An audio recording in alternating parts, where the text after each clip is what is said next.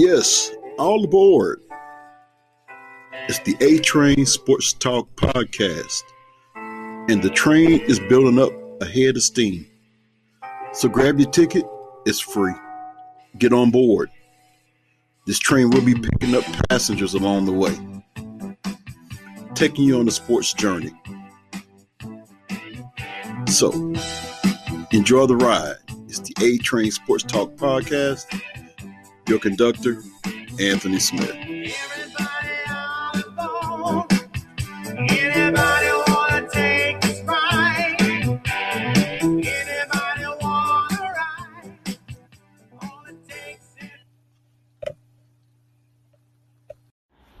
Hey, what's happening? It's Rick Thomas with Running the Table, and you already know you are on board the A train. Hang on for the ride.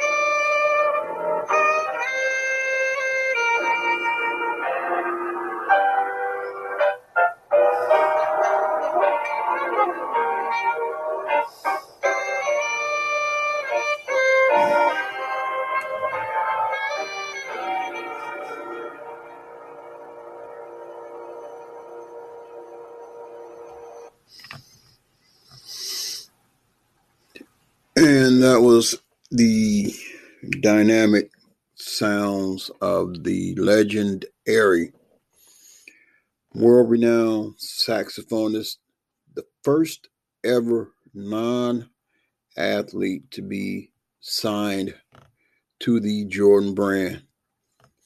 None other than Mike Phillips, or in some instances known as Mike Philly.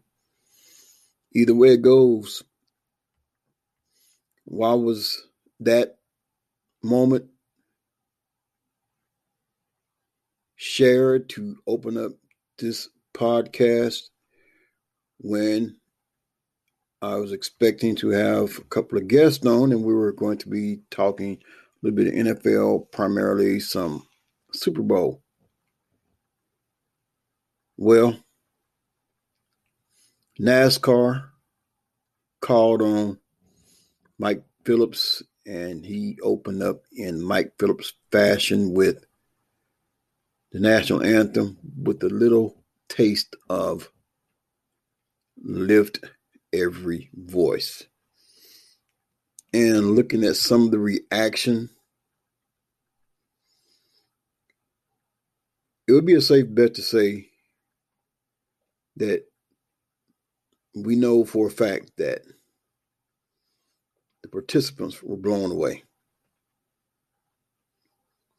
I'm pretty sure those who were watching and had never seen Mike Phillips before, they were blown away too. Just to give you a little bit of something before I get into this article. Mike Phillips, I don't know if he's the founder of the Hidden Beach Unwrap project, but there's another guy's voice in there named Frank Ski, and he talks about how music transcends all race, creed, nationalities, and color barriers. I believe today that performance transcended all racial barriers. You couldn't help but to be blown away, came away with a a wow moment. For those of us who have spent our lives mastering the Cupid shuffle or refusing to renege at the spades table, we immediately recognize that Bird and Phillips slipped in lift every voice and sing, aka the Negro National Anthem, aka the Black National Anthem, at both the beginning and the end. But for our unseasoned counterparts, there was confusion abounds at Phillips' lovely interpretation of the national anthem.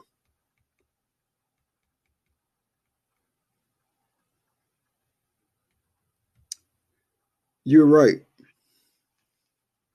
Trisha. It wasn't the national anthem. It was the national anthem sprinkled with a dash of lift every voice and sing.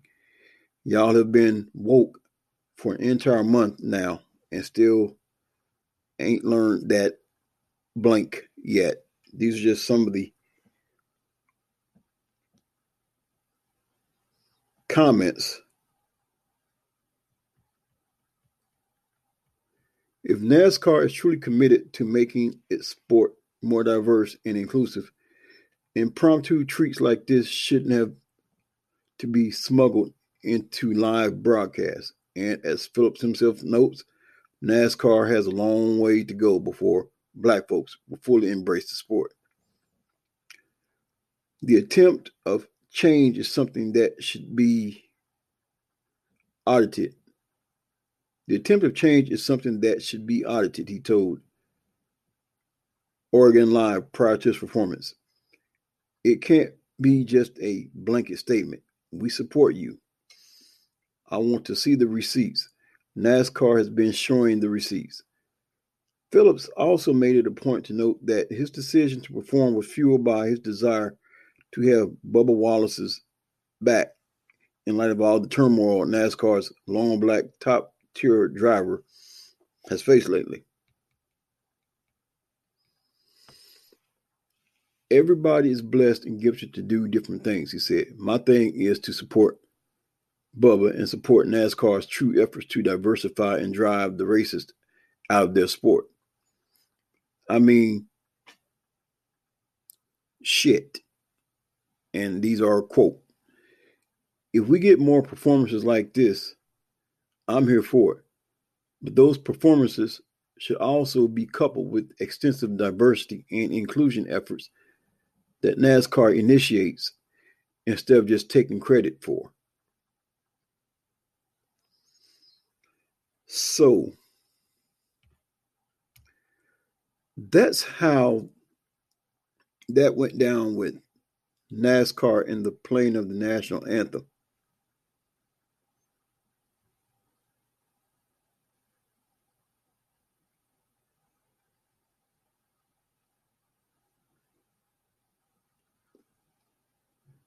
And one that I've seen some more comments here under some under a discussion.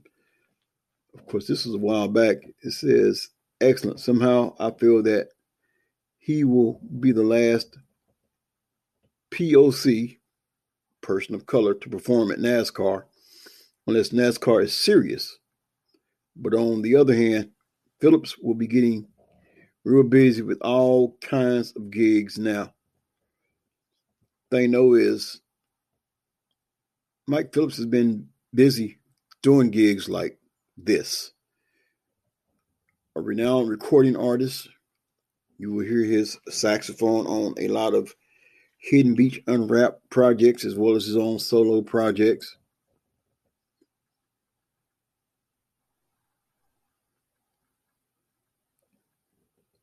So it just goes to show that as well as some people are well known, there are still some people that don't know those who are well known.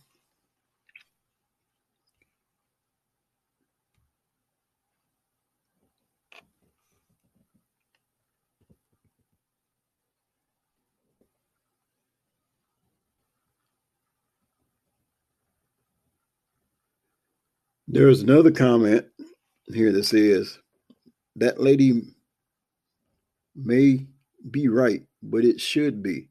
Let's cut the BS racist lyrics and just go with a saxophone instrumental for the official anthem. Another person said, change the anthem to this. And if you want to know what they are referring to when they say change the anthem to this, well, let's just say you will like this as well too.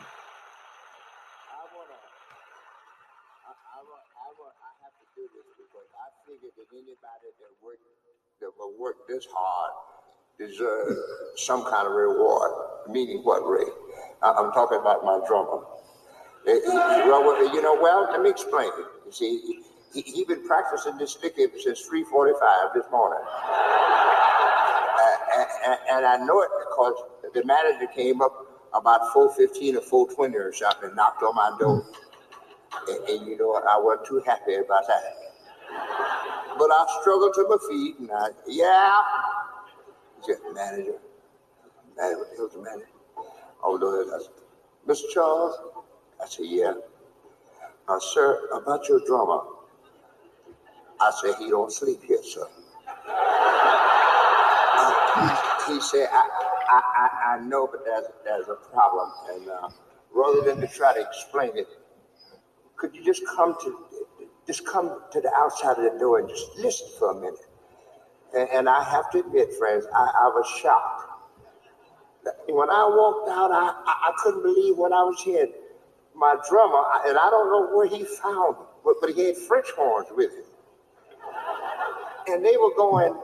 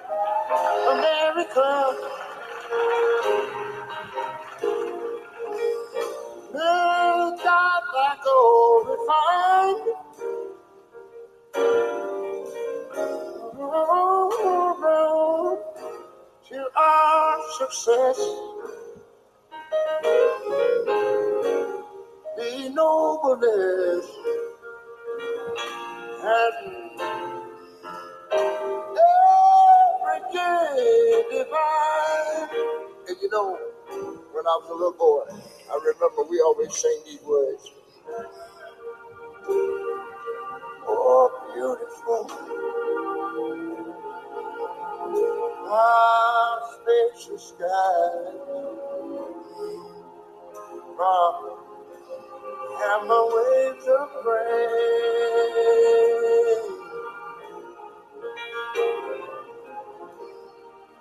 My purple mountain.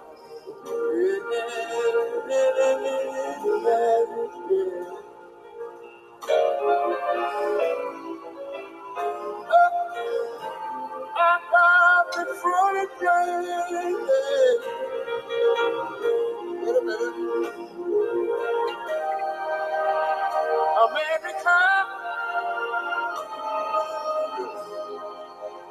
America.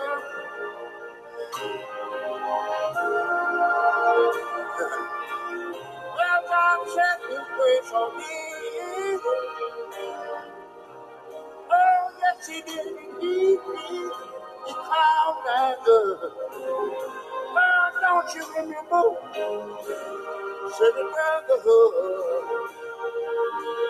from sea to shining sea. You know, y'all can just hum a little bit before we get started.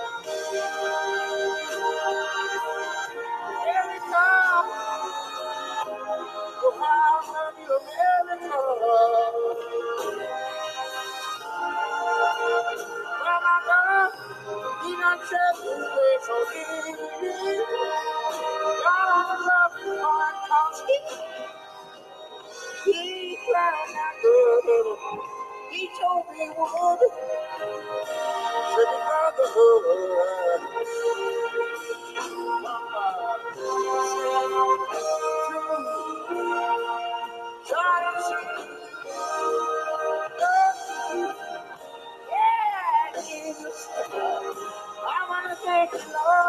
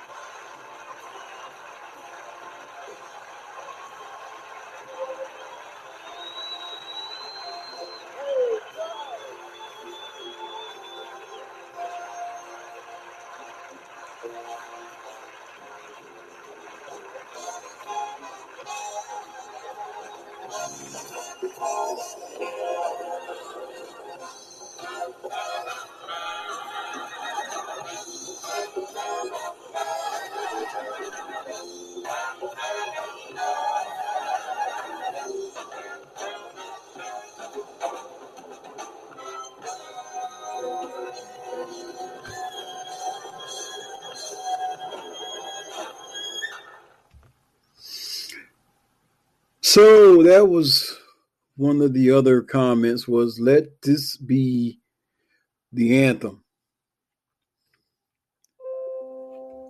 So we went from to Mike Phillips playing the national anthem, sprinkled in with Lift Every Voice, to maybe this should be the anthem. And you know what I say? And I may start some controversy with my comments for this, but why not?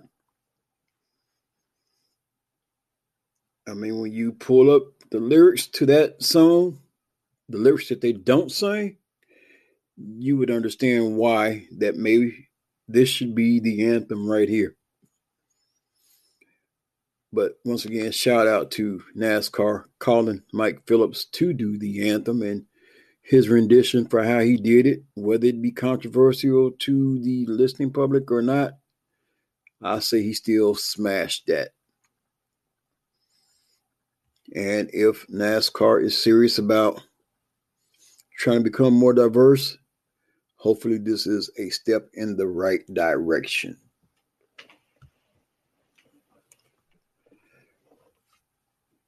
Didn't know I would be spending my time in my first segment talking anything NASCAR.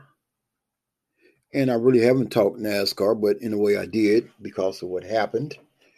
And, you know, of course, people weighed in, and it would take probably two shows to get all the comments that were actually left good, bad, indifferent, up and down, whatever. But hopefully next week, we will get a chance to talk to a real good friend of mine who I call at times a brother. His name is Scott Styles. That's S T I L E S, not the basketball player Scott Skiles, which is spelled S K I L E S. Sometimes when I say his name, the first thing that comes up is, hey, didn't he play bat? No, Scott Styles, not Scott Skiles. There's a difference. One is spelled S T I, the other is spelled S K I. The one that was spelled S K I was the little old short guy out of Michigan State who could shoot lights out. Didn't play very long in the NBA. Scott Styles, if you want to know the meaning of diversity, he is the human epitome of diversity and has no problem with inclusion when it comes to matters of races. Matter of fact, if you let me tell it, based on the Scott that I know who have allowed me the opportunities to meet people that otherwise I probably wouldn't have had the opportunity to meet had it not been for him, which is why come I speak so highly of him. I mean, think about it the interview with Mark Potter that you heard on one of my podcasts, credit goes to Scott Styles. To be able to talk to a Jody Adams, the credit goes to Scott Styles. And for that matter of fact, him and his wife Shannon both, they basically, I could say to me, they are like family. Scott Styles is a man of conviction and believes in his convictions, which is why I will say it today, and I'm pretty sure this may get into the ears of people that, well, hey, it's going to get into the ears of people that may agree and or disagree with what I have to say. But the reason that Scott Styles is not on the radio which I find really unjustifiable, is because he's a man that spoke on what he believed. And in him doing so, he ruffled some feathers. But Scott has not changed one bit. If Scott calls you a brother, you can take it to the bank and cash it because that's how he sees you.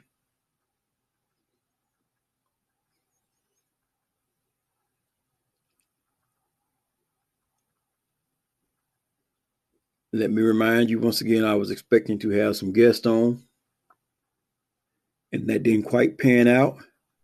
The good thing is, when you have a laptop and you have information in front of you, you'd be surprised of how you can just change your show on the fly. When I come back, though, I will be talking some NFL. I know every radio talk show thus far is talking Super Bowl, and I will too. But I will also be talking some other things besides Super Bowl because as crazy as it seemed, you would think that we would be talking Super Bowl only. But there's a lot of other things going on within the NFL, such as the Eagles expected to trade Carson Wentz soon. Big Ben, Steelers to discuss his 2021 contract. Brees to cut salary in sign of retirement.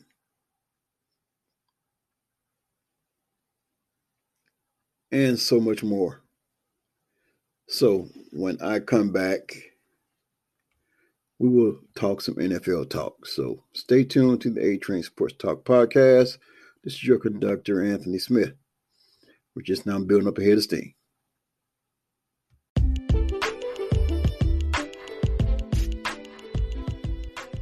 Anthony Smith here with A Train Sports Talk podcast, your conductor. Just want to let you know that this podcast is listener supported. That's right, driven by you, the listener, who want to support. So click on that support button down there. You have three options 99 cents a month, $4.99 a month, or $9.99 a month will get your ad rent on this podcast. So click the support button. Your support will be greatly appreciated. Once again, Anthony Smith with the A Train Sports Talk podcast.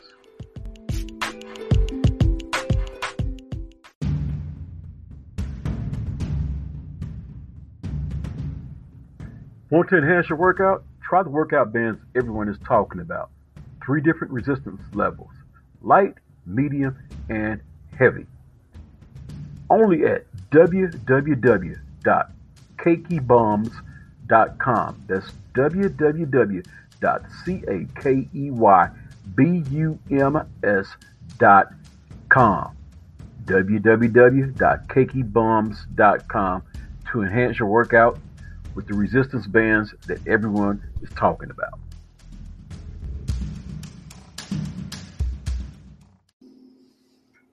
All right, welcome back to my next segment. And so last week, all the talk in the NFL was, even though we're leading up to a Super Bowl, was basically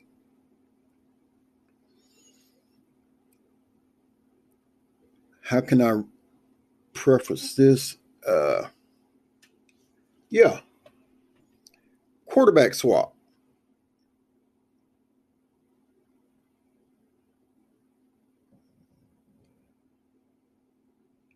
Quarterback swap. You know, what was those shows we had? You know, trading housewives or whatever it was. So last week we were talking about swap between Jared Goff and Pat Stafford, as some call him, Matt Stafford, or we just call it trading places. That's what we'll call it, trading places. So, in the midst of that, the train was building up steam in Houston because Deshaun Watson, who's under contract until 2025, basically has all but demanded a trade. Which leads us now to the Philadelphia Eagles and Carson Wentz. You pretty much saw this situation steamrolling out of control.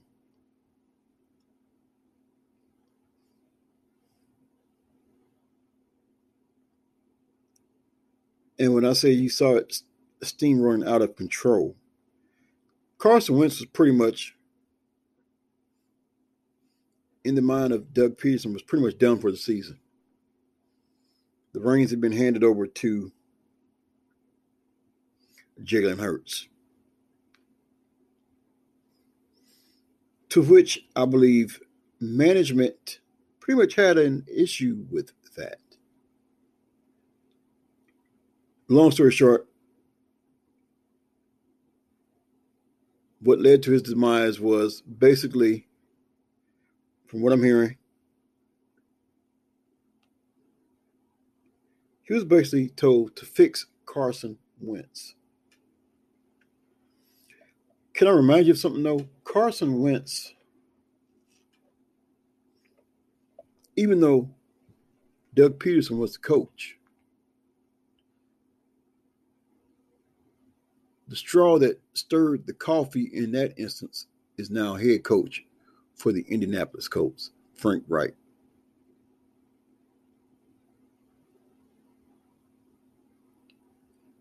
So now the question is where does Carson Wentz go? Because sources are saying Eagles are expected to trade Carson Wentz soon. Would Carson Wentz be a good fit in, well, let's just say Houston?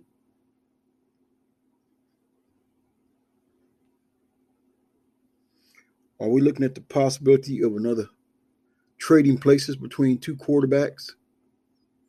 Deshaun Watson, Carson Wentz.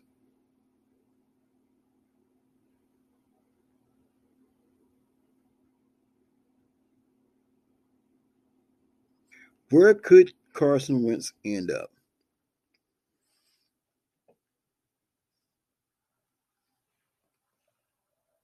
I tend to think maybe there's a possibility he ends up in Indianapolis and be reunited with Frank Reich, who had a hand in his earlier success.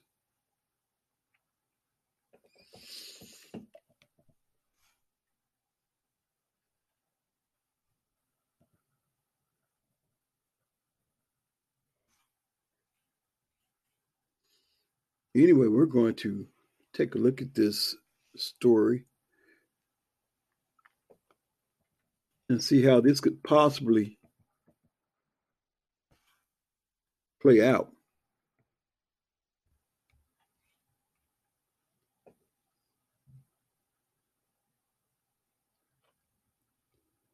First, let's hear from the experts and see what they have to say.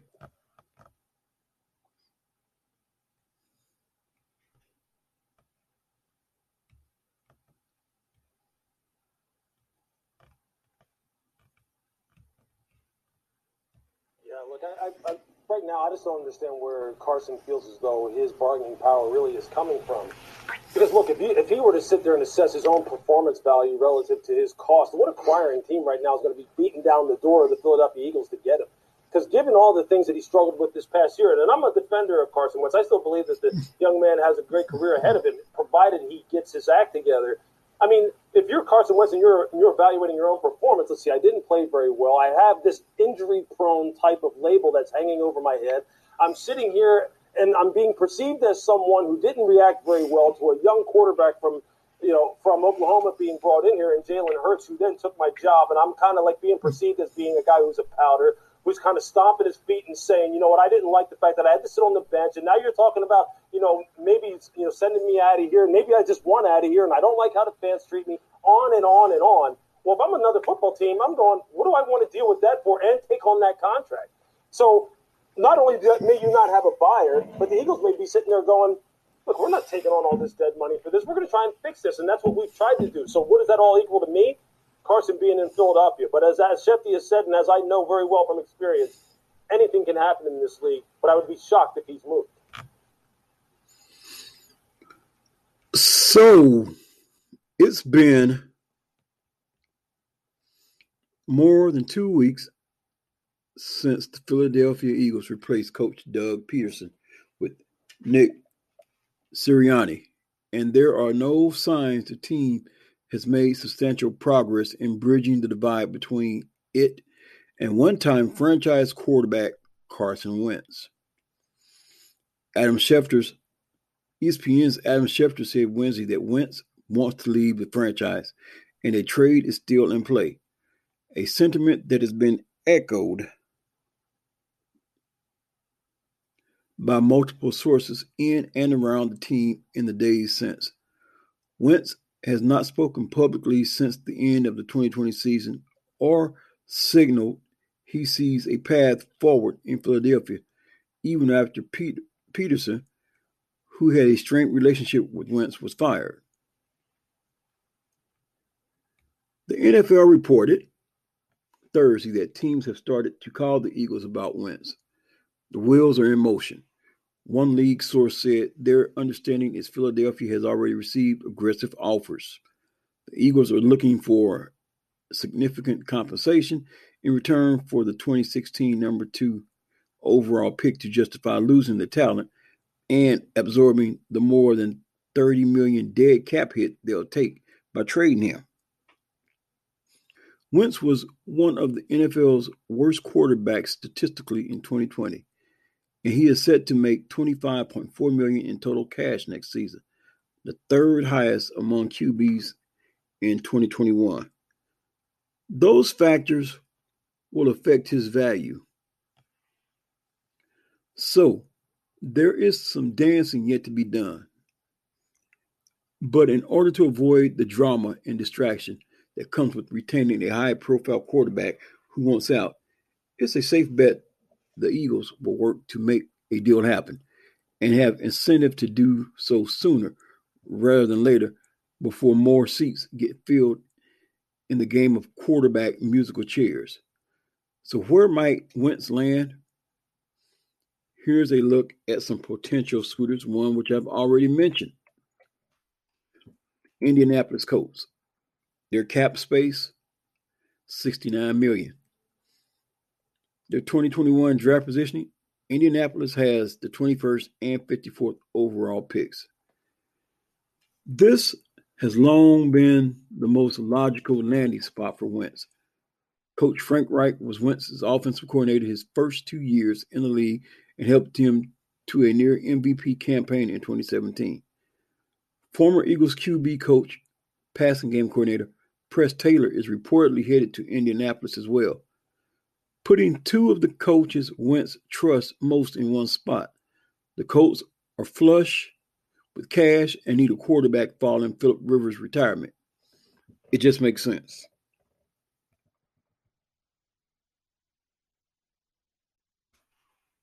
Chicago Bears. Their cap space is minus 510,000 dollars, not millions. 2021 draft positioning, Chicago has the 20th and 52nd overall picks. Chicago has been in search of a franchise quarterback since the dawn of man, and that quest continues this offseason after the combination of Mitch Trubisky and Nick Foles resulted in an 8 and 8 campaign. Bears quarterbacks coach John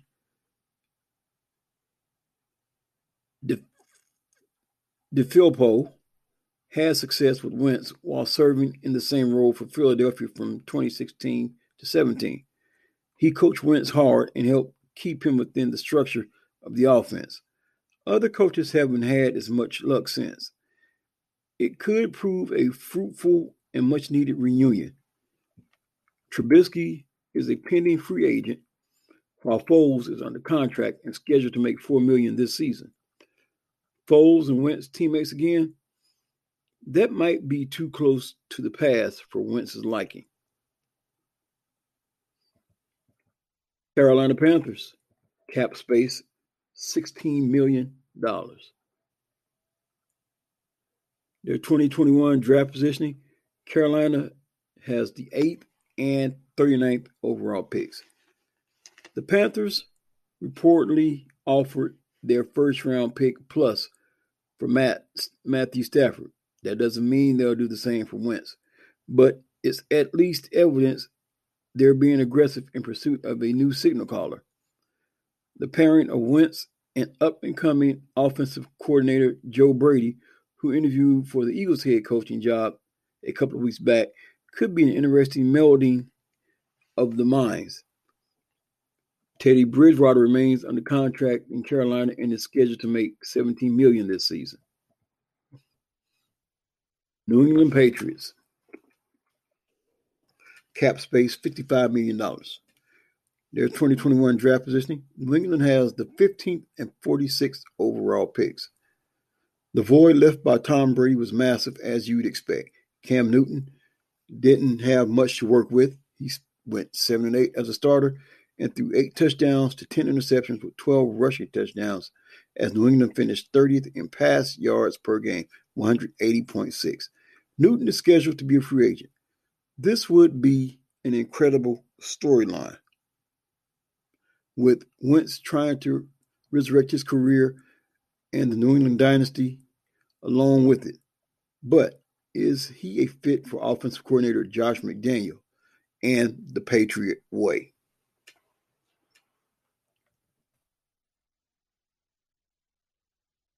Houston, Texas.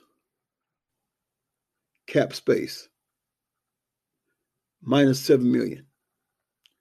2021 draft position. The Texans traded their first and second round picks to Miami. Their first pick currently is 67th overall in the third round, but that would almost certainly change after a Deshaun Watson trade. If the Texans move on from Watson, they will be in the market for a quarterback. Wentz has a home in Houston, making the Texas potentially more appealing as he thinks about moving his young family. Houston's current cap situation could make Wentz's contract too big to bear, but it's at least worth exploring. Other teams in the QB mix, the Washington football team. Donovan McNabb was traded in the division to Washington late in his career, but would they really do that with the 28 year old Wentz? New York Jets general manager Joe Douglas saw Wentz at his best firsthand when he was in Philly, and New York has plenty of cap room, but they also hold the number two overall pick and might have the resources to land Watson. Denver Broncos.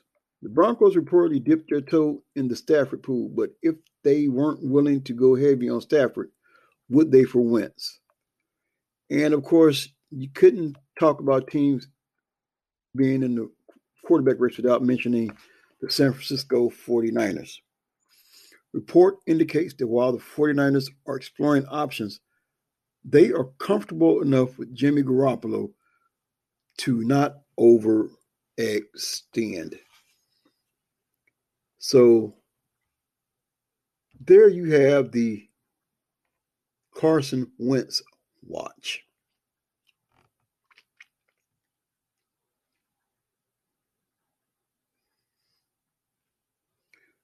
Joining me here is my good friend Smokey. And I will let him formally introduce himself to you, the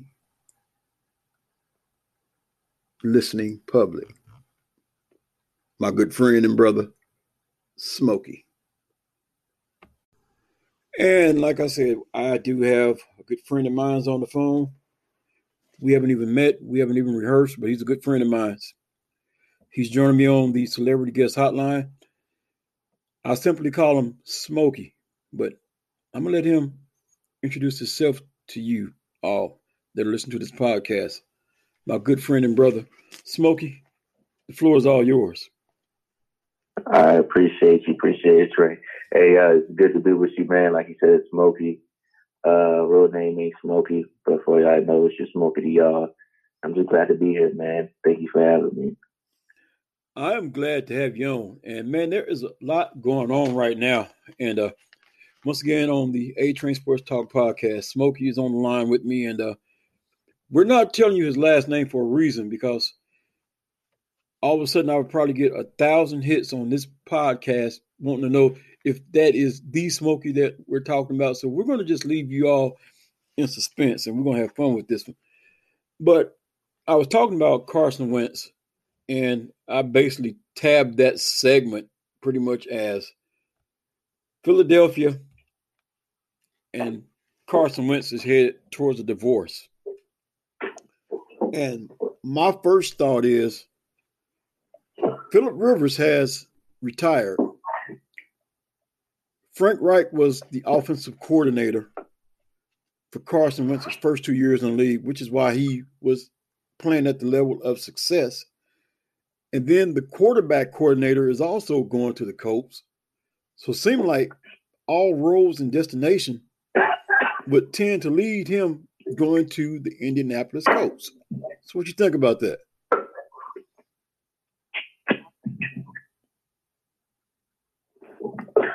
Sorry, hold on, things coming through.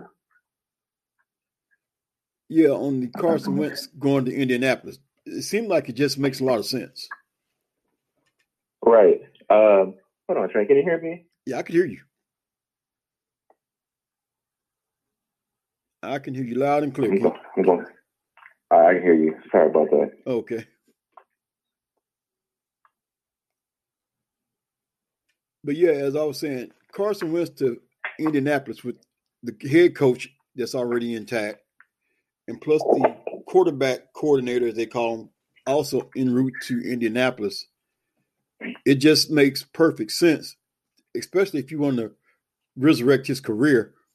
And these are a couple of guys that he actually trusts with his career. So if he makes that move, or if Indianapolis makes that move and gets Carson Wentz, it appears that it could be a win-win situation for both parties. What you think? I mean, I, I think you're right, uh, but ultimately, I think that we're forgetting about uh, the compensation in which uh, the coach would have to give up for that. Um, excuse me. I'm one to believe that um, Carson Wentz isn't really that good. Uh, but I am not naive to say that Frank Reich gave him his best years uh, at the helm, you know. So I was Indy. I definitely want to give him a first. Uh, I will consider a second, but a third will be my starting point. And if they can negotiate with the second to me to a second, then I wouldn't be, uh, you know, too pressed on not giving that up. Right. Uh, and also, we have to forget about there was also talk about the Bears, Chicago Bears in the mix. Uh-huh. Um, I don't know if he's a good fit with them. Uh, I know they have a good defense, but I think they're missing a good running back. With with the Colts, they have a good a good two piece running back with Hines and uh, with Taylor. Uh, with the Bears, it's Montgomery and, and who? Uh, I know they got Allen Robinson, who's a very underrated receiver himself. Um, got a good tight end, Jimmy Graham. You know, he's on the decline a little bit, but he's still serviceable. Uh, but for me, if I'm the coach, I'll be all in. But I will be hesitant on giving up a first. Well, first wouldn't be in my starting point. Sorry, I'll be hesitant on giving up a second, and I'll start at a third. Right. And here's what the Colts are actually looking at. They have a $69 million cap space, and their 2021 draft positioning, they have 21st and 54th overall pick. And uh, like I said, Coach Frank Reich was Wentz's offensive coordinator his first two years, and former Eagles QB coach and passing game coordinator Press Taylor is reportedly heading to Indianapolis as well. It it almost appears that, and I'm gonna reference this to college basketball. Uh, take for instance, Oklahoma State. How they get Cade Cunningham? Well, his brother's on the coaching staff. So it's kind of like mm-hmm. you get the former offensive coordinator and the passing game coordinator. Well, it's like, well, we get these guys in place, we can get the quarterback. But you also mentioned some other teams that were in the mix. And basically, the rundown on that is this right here Chicago Bears, as you said, and they have the 20th and 57th overall pick, but they have a minus cap space, minus $510,000. And then you have to look at it like this. Nick Foles is scheduled to make four million this coming up season. And Foles and Wentz being teammates again, that might be a little bit too close to the past for Wentz's liking. Yeah. So all signs right now is pointing to the Colts because uh, everything you said makes 100% sense. And I believe in Chicago, Adam Ham will be making the situation a little bit volatile. Even though they don't have an issue with each other, I just still I still believe that position itself it, just wouldn't work out just due to the past history. So I believe it's pointing to the coach, which is all about who and what they'll give up. Mm-hmm. Now, the Carolina Panthers, who's also in that mix, they have a $16 million cap space, and they have the eighth and 39th overall pick. And of course, I can't think of what the coach's name for the Panthers. I know he came out of Baylor. Uh, but at the same time, Teddy Bridgewater, he still remains under contract and is scheduled to make 17 million. So that might not be a good fit.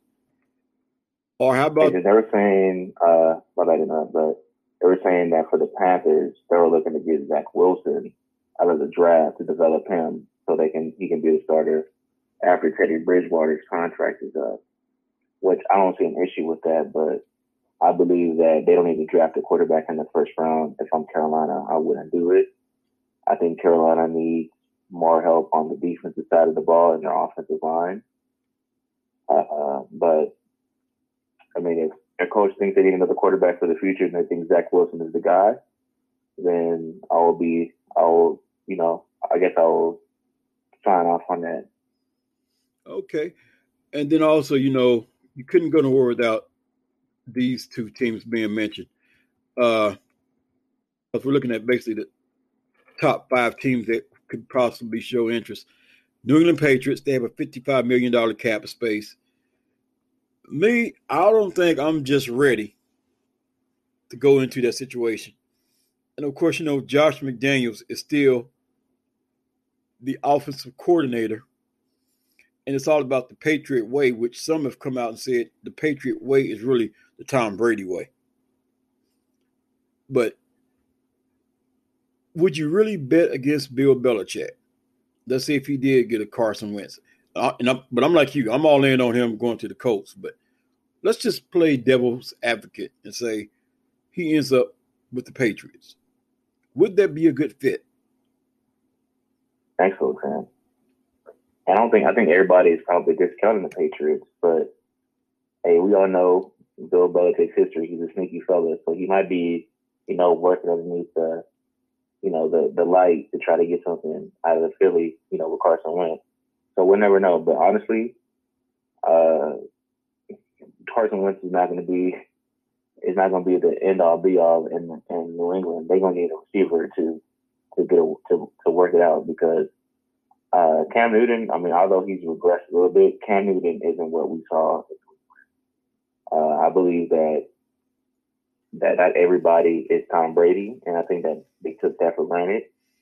Uh, and they too, they learned their lesson this year. So I believe this coming off season, they're going to draft some receivers, find some receivers, find some offensive help, and uh, get it done over there. And of course, another team, and you know, it's it, it, it almost seems parallel, but yet at the same time, we know there's some curves in the road. But and this team right now is dealing with a minus seven million dollar cap space, and we're talking about the team who also has a disgruntled quarterback who's ready to get out of there, the Houston Texans. And of course, quiet as is kept, if the Texans move on from Watson, they will be in the market for a quarterback. And Wentz has a home in Houston, making the Texans potentially more appealing as he thinks about moving his young family. So there's another possibility. But at the same time, they got that minus minus seven million dollar cap space.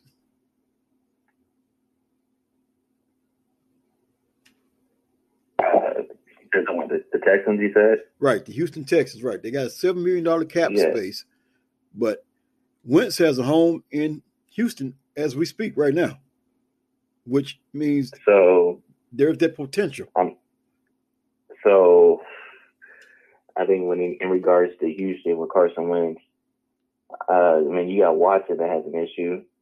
Um, so you got Watson and you got Wentz. So obviously they're gonna have to switch team, uh, switch teams. But you know Watson is the far superior quarterback. So now we're gonna have to ask but Eagles. Are you gonna hand up some some first round draft pick capital Watson? Yeah, although you're giving us wins, we're gonna still need a first round draft pick to to compensate it. Um, but as far as the overall fit, I think even where the trade goes down, Philly wins that trade to begin with because Houston doesn't really have anybody on that offensive side of the ball. You got a David Johnson who's who's hurt, who's mm-hmm. not the same David Johnson as it was in 2013, I believe, in Arizona. You got Will Fuller. You know, he's a decent wide receiver, but is he only good off of PEDs or is he good? you know, so um, you got Keke Coutee as well, smart receiver, slot receiver, kind of a Cole Beasley type, but he isn't really something that that will turn heads. Uh, Brandin Cook, same way. He's a journeyman out the league. Um, he's good. He has a good game every once in a while. He'll give you like a good four to five games a year with 100 yards. But I mean, what is it that Houston has that's going to make any quarterback successful there? Especially with now you got a new head coach who's what 67 years old and David Cunningham or what was his name? What's the name? Um, oh, I don't have his name before me right now, but uh, yeah, the first you know he's first thing he comes not somebody in, who's right going to turn heads. Right, and the first thing he comes in saying, trying to get a little fanfare is, as far as I know, Deshaun Watson, he's a Houston Texan. He will be. He said that's the reason I took this job because he's going to be a Texan. You, as Lee Corso would say, not so fast. I had to, had to throw Lee Corso in there. And as far as what mm-hmm. do the mm-hmm. Texans have to give up uh, for Wentz, as far as their their first pick currently is 67th overall in the third. So there's not much to work with there. So I mean, we're gonna have to give them that second. They're gonna have to give up that third. Right. The second round or the third round pick. Right. 60, they're gonna have to give up the next year's first, whatever you know they got going on. And to me, they let Bill O'Brien sabotage that franchise, man. Like, because you had you had a top three talent, at least top three talent in the wide receiver at DeAndre Hopkins. Right. Then you got Deshaun Watson still, and then JJ Watt is no slouch. But every ever since Jim O'Brien left and got like it, it just been downhill. I mean, I'm a Cowboys fan, so I don't feel I am too. That's sorry for the Texans, right. but they're terrible. they're trash, and I'm glad they're a perfect choice right well, you know what? I, am so glad that I have a fellow Cowboy fan on my podcast with me because, uh, you know, we're talking about Houston and their demise, and I, I, I think no one can make more boneheaded moves than Jon Gruden until Bill O'Brien. And you know, it's you when you look at the makeup of this Houston team or the lack thereof now, there's talk that even JJ Watt wants out too. And you know, the first thing people say is, well, maybe he wants to end his career playing with his brother TJ Watt in Pittsburgh. But uh I wouldn't mind seeing him, and maybe you might agree with me on this. I wouldn't mind seeing JJ Watt in a Cowboys uniform. Let, let that marinate for a little bit. How, how's that sound? In Dallas? JJ Watt in Dallas kind of has a ring Man. to it. So that's that's going to be an interesting fit. I mean, we I believe that we need all we need all hands on deck on that defense. Um, and I think he'll give up a spark. He'll give us some name. He'll give us a name that's gonna make us go out there and work. I don't believe that he's the game changer as he was. He's on the defensive player of the year, JJ Watt. Uh, but do I do do I believe he'll make us better? Yeah, he'll make us better. Um, so he's still in the contract. So what is it that we're gonna trade for him? It can't be anything in the first three rounds. Fourth rounder, I'll entertain that for sure. Fifth rounders sign me up for sure. So you know, a fourth I will hand over for JJ Watt. You know, and see what's going on with him. Mm-hmm. Um, I mean, as you know, our our defense this year as the Cowboys was historically bad. Uh, that was even before Dak got hurt. But when Dak got hurt, like with the historically bad defense, we had no chance in any game that we played. So I know this is kind of a segue to, to something, or maybe not, but it leads us to believe that Dak is more important than what Jerry Jones wants us to believe. And you got to pay that man his money. So you, uh, we just finished talking about Deshaun Watson, mm-hmm. and I believe personally, I believe Dak is better than Deshaun Watson, in my opinion. Uh, if you don't believe that, then you can say that they're head to head, and their stat says the same thing. And most people believe that Deshaun Watson is a top five quarterback. So if you don't believe Dak Prescott is better than Deshaun Watson and they're the same, so he's a top five quarterback, and give that man his money as a top five quarterback. Right. I, I definitely agree with you. I mean, the the only reason Dak gets scrutinized as much as he do is plain and simple because of what's on his helmet. There are two teams in the NFL that has the distinction you either love them or you hate them. There's no in between and that would be the Cowboys or the Raiders. And isn't it strange that the Cowboys is always in the news, even during a losing season? Plain and simple. Jerry Jones. The man needs to get out of his own way. If he could fire his own self, he should have did it a long time ago.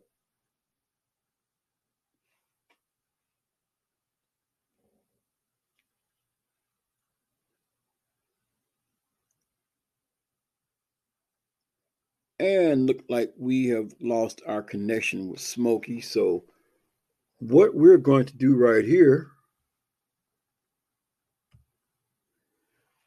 we're coming up on that time where we need to take a break. Well, I need to take a break anyway. So what I'm going to do is I'm going to go ahead and take a break right here. And we will try to reconnect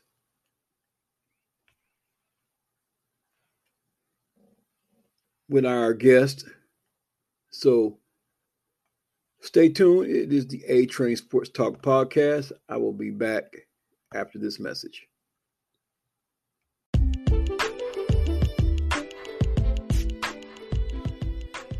Anthony Smith here with A Train Sports Talk podcast, your conductor. Just want to let you know that this podcast is listener supported. That's right, driven by you, the listener, who want to support. So click on that support button down there. You have three options 99 cents a month, $4.99 a month, or $9.99 a month will get your ad rent on this podcast. So click the support button. Your support will be greatly appreciated. Once again, Anthony Smith with the A Train Sports Talk Podcast.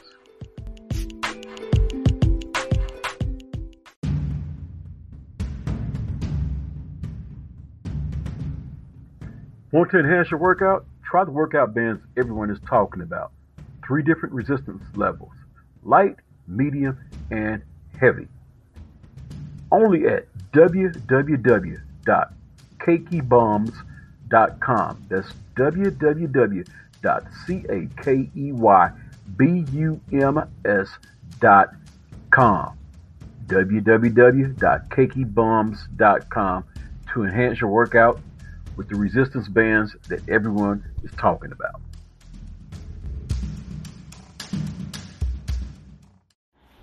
Hey, what's happening? It's Rick Thomas with Running the Table, and you already know you are on board the A train. Hang on for the ride.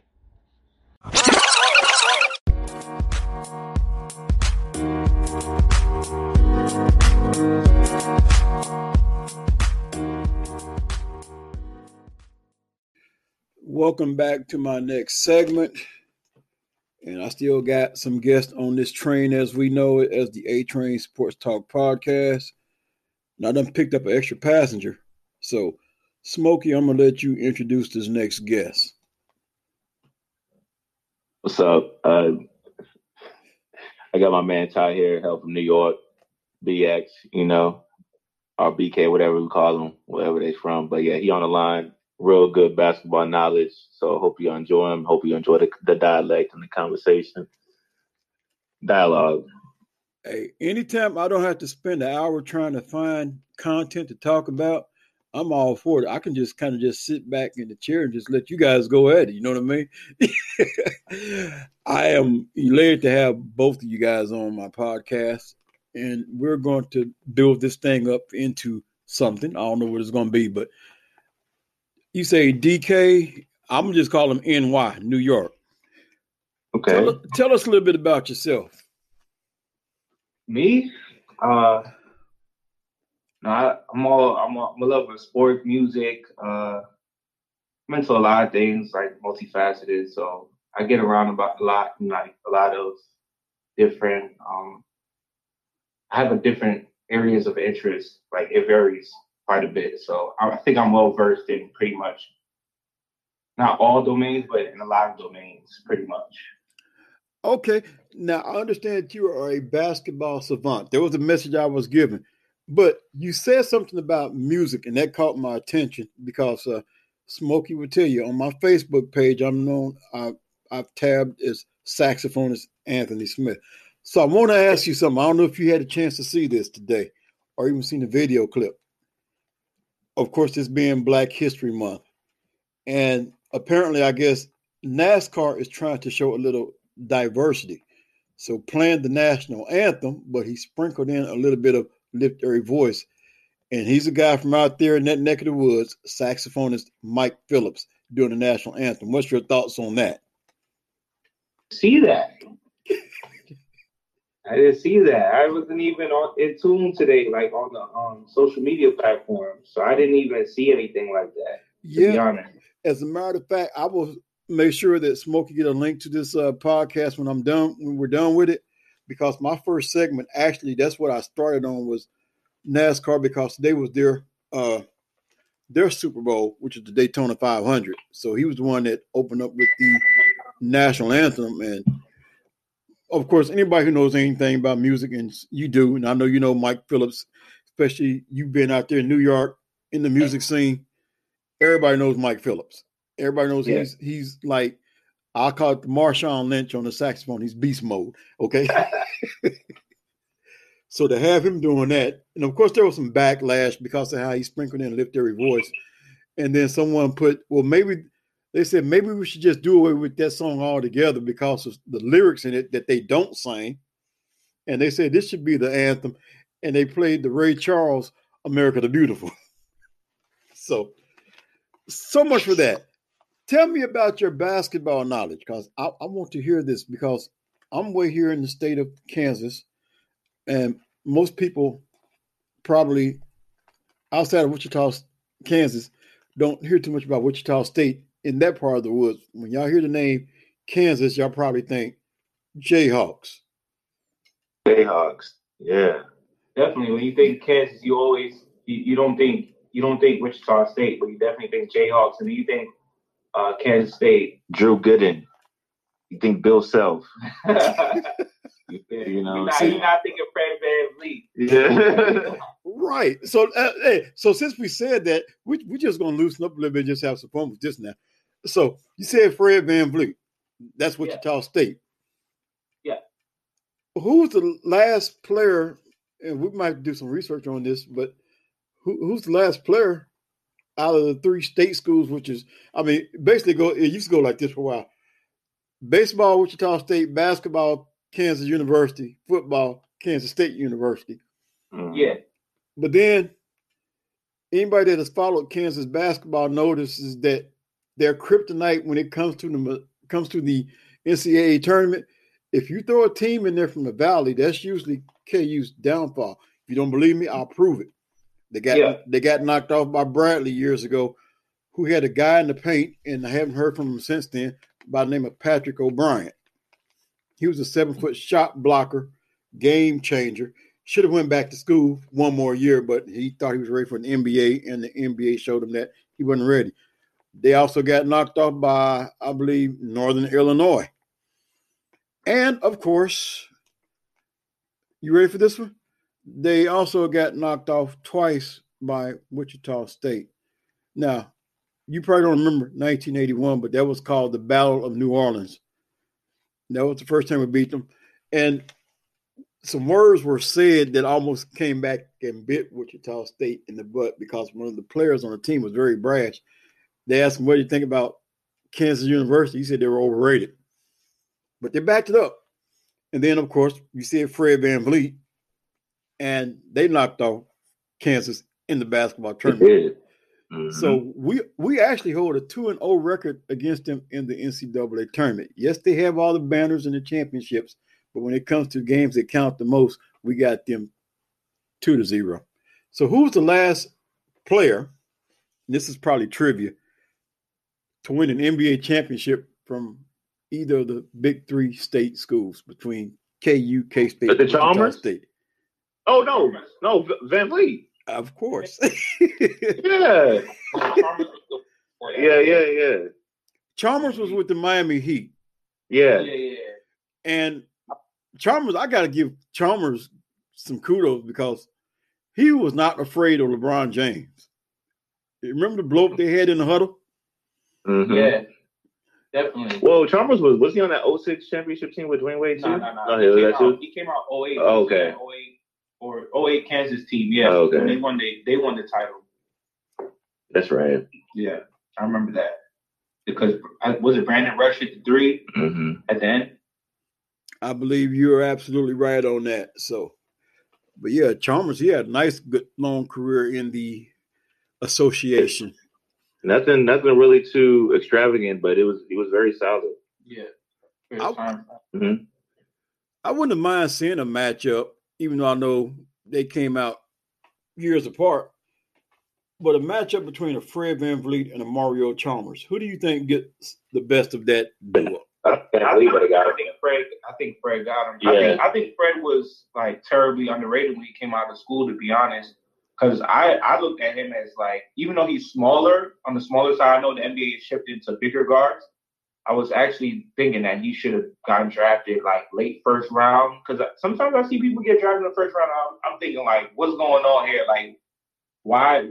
What's what's the deal with this pick? And then VanVleet, people like VanVleet, Draymond Green, they slip into the second round or they go undrafted. And But that tournament run that VanVleet had in Yeah, itself, it that should have made- been that yeah. should have been enough to be a first round pick. first round, fir- late first round. But then he went undrafted though, so that's kind of and and that's where it comes back to the bias of blue bloods. Because if you look at uh, what's these kids' name? The brothers, the Duke point guards. What's their names? Jones, Mm. Tyus Jones, Tyus Jones, Tyus Trey and Cyrus. Jones. That's right, yeah. And Tyus Jones really had just one run to the championship, But that carried him, 16, but that brother. carried him into the first round. hmm But prior to that, he didn't do anything. And Tre Jones really wasn't that impressive overall. But he got that. but he still got he still got a first round choice. Mhm. But he was still a first round draft pick. So Mhm. I always wonder about like you know the bias between blue bloods. But I think the gap is closing in that regard because if you think about it, a lot of these kids went to smaller schools like um Did Courtney Lee go to Wichita or did he go to Wyoming? Where did Courtney Lee go to? Courtney Lee. Nah, he didn't go. I thought he went to. Did he go? He didn't go to Wichita State. Nah, he didn't. Mm, Oh, To something else. I thought he went to Wichita or one of them.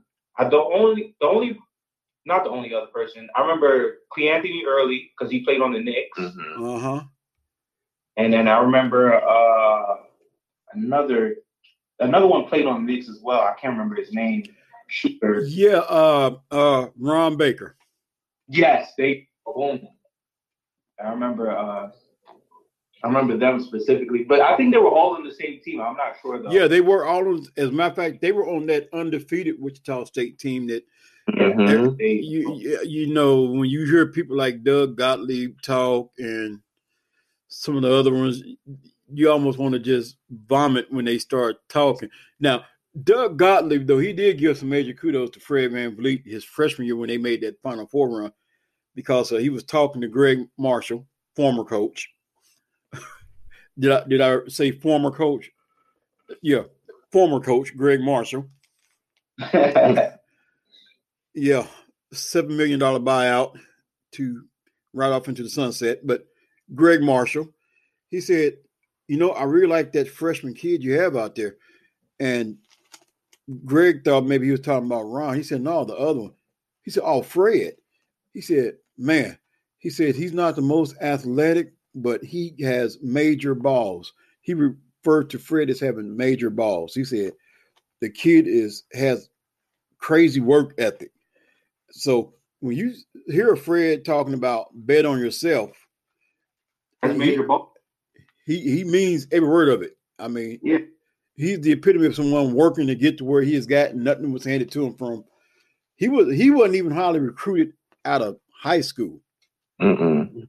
I mean, he went to Wichita State. I mean, they know no change to him, but it's, it's I mean, the thing about it is they they they don't have this whole thing right anyway because especially the way recruiting is going now. If you just upload a highlight tape, with all your flashy dunks, that could get you invited to a big camp, and that could get you on the ESPN 100 lightning fast, right? Mhm. Mm-hmm. I mean, if you look at it, you got VanVleets, the the Damian Lillards, like CJ McCollums. These people are going to low D ones, if you whatever if you want to call it that, low D one schools, right? Mm-hmm. And they're out better than people that went to Duke, the Tre Jones, the Tyus Jones. And what is that? I think people are overlooking talent just because of where they where they basically Come from. Right. go to Go to school at. go to school or Mhm. in a sense where they go play pickup. Train and all that. Yeah.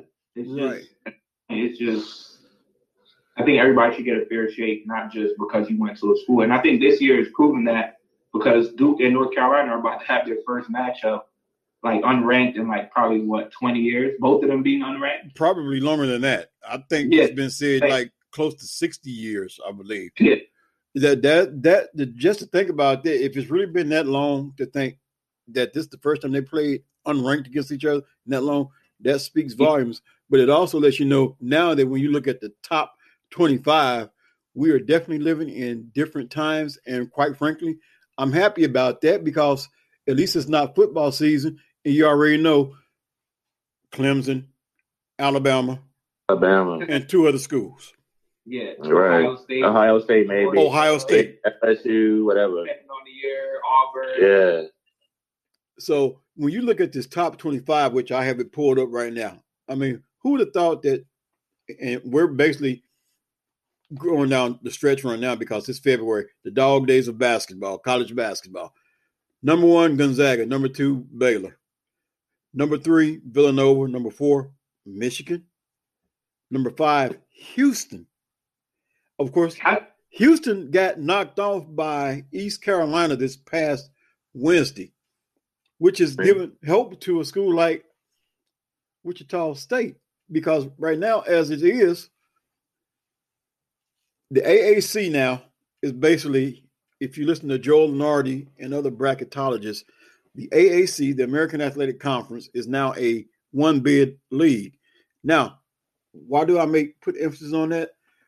Because Houston. the league that Wichita State came from, the Missouri Valley Conference, has an undefeated Drake team, and I think a two or three loss Loyola team who was in Yeah. the Final Four a few years ago. They have them as a two bid league. Mm. Ironic, isn't that? Yeah, Mm. of course, right? make the trade, make the changeover, and then all of a sudden this league has. Uh, Now, you talked about Cade Cunningham earlier. He came up big against Texas today. Uh, they unranked. They beat the number six Texas. That's Texas' second loss this week. Um, so that they're gonna fall. Yeah, there's going to be some falls going on in the top 25 rankings because, like you said, Texas lost this week, uh, but Houston lost this week, and Villanova also lost this Lost. week. Yeah. So that will give teams who are, you know, whose conferences might be a little bit shaky, uh, give teams hopes of maybe getting into, maybe even as an at large, or maybe win their conference regular season and then playing a good, strong conference tournament because we don't know how this stuff is going to play out with this, as they say. So honestly, the it's worst- wide open. Not gonna. There's not no dominant a dominant team in, in, in the NCAA. Like it's wide open. Uh, so I don't believe speeding this year is going to be a factor, especially with no fans to begin with, anyway. Um, so uh, the NCAA circuit is is very up for grabs. Absolutely. Now, with that being said, though, if I was to say Gonzaga and Baylor versus the field, what would you say in a rebuttal? Would you take that or would you go against that? I'm going against it. I, yeah, turning time, everything Yeah. slows down. You can't get. I'm going against it. Yeah, I would, for them to be in the finals, them two only. Yeah. That's that's what you're asking. Yeah, I would take the So Oh, you'll, oh. you'll, you'll take the field then, huh? Yeah, the Yeah. field, the field got it. You have. I feel like in most cases, you kind of have to because Gonzaga's they're not playing anybody out there. And then Gonzaga, Gonzaga's been here before. Like, let's not forget it. Like, it's not their first. First time being one. No, no, that's what I'm. But what I'm saying is, it's not the first time being number one. So it's not like we're seeing something new. But oh, we got to be Gonzaga. No, it doesn't got to be there.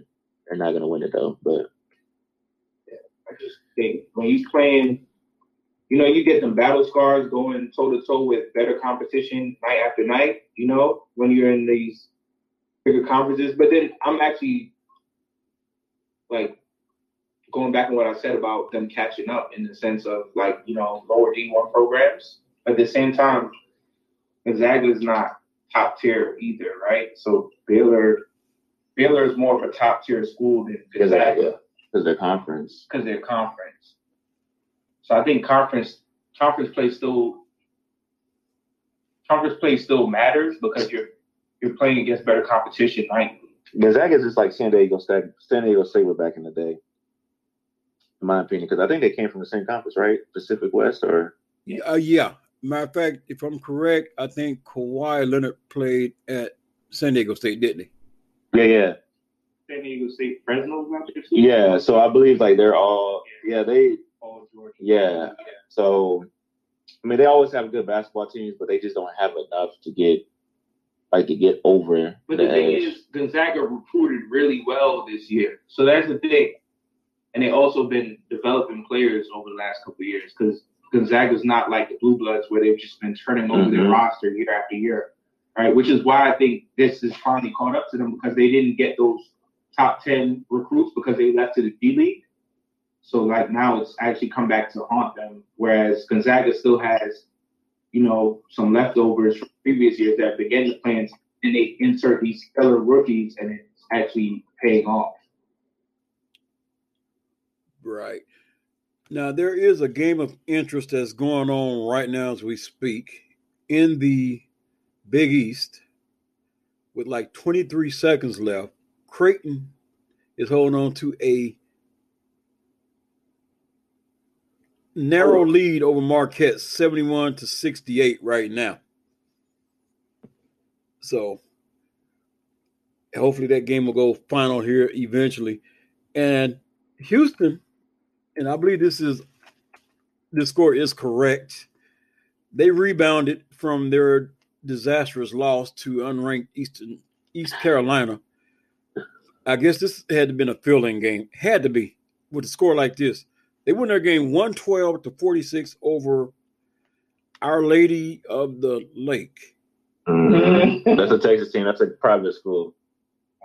Our Lady Lake University. They Yeah. they should have left them at the lake. Literally. Bad. you shouldn't even went by the lake to pick them ladies up because I mean it just looks like they played a school of women.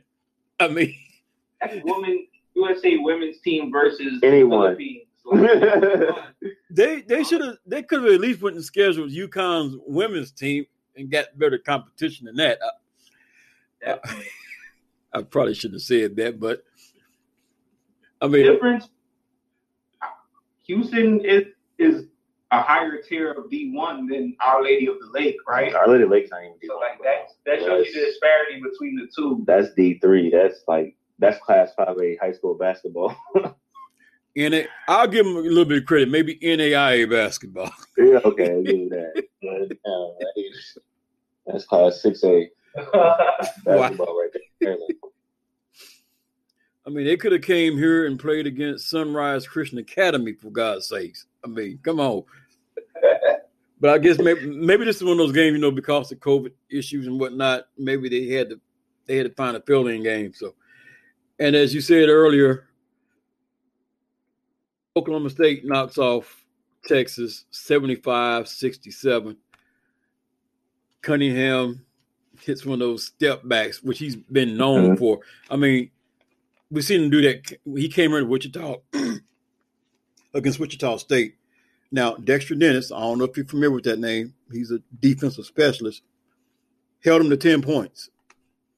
Don't too many people hold Cade Cunningham to 10 points, but Cade, Mhm. Cade came up with the winning shot, as they say, sometimes not the gaudy stats. It's coming up with that clutch shot when your team needs it, and that's what he did.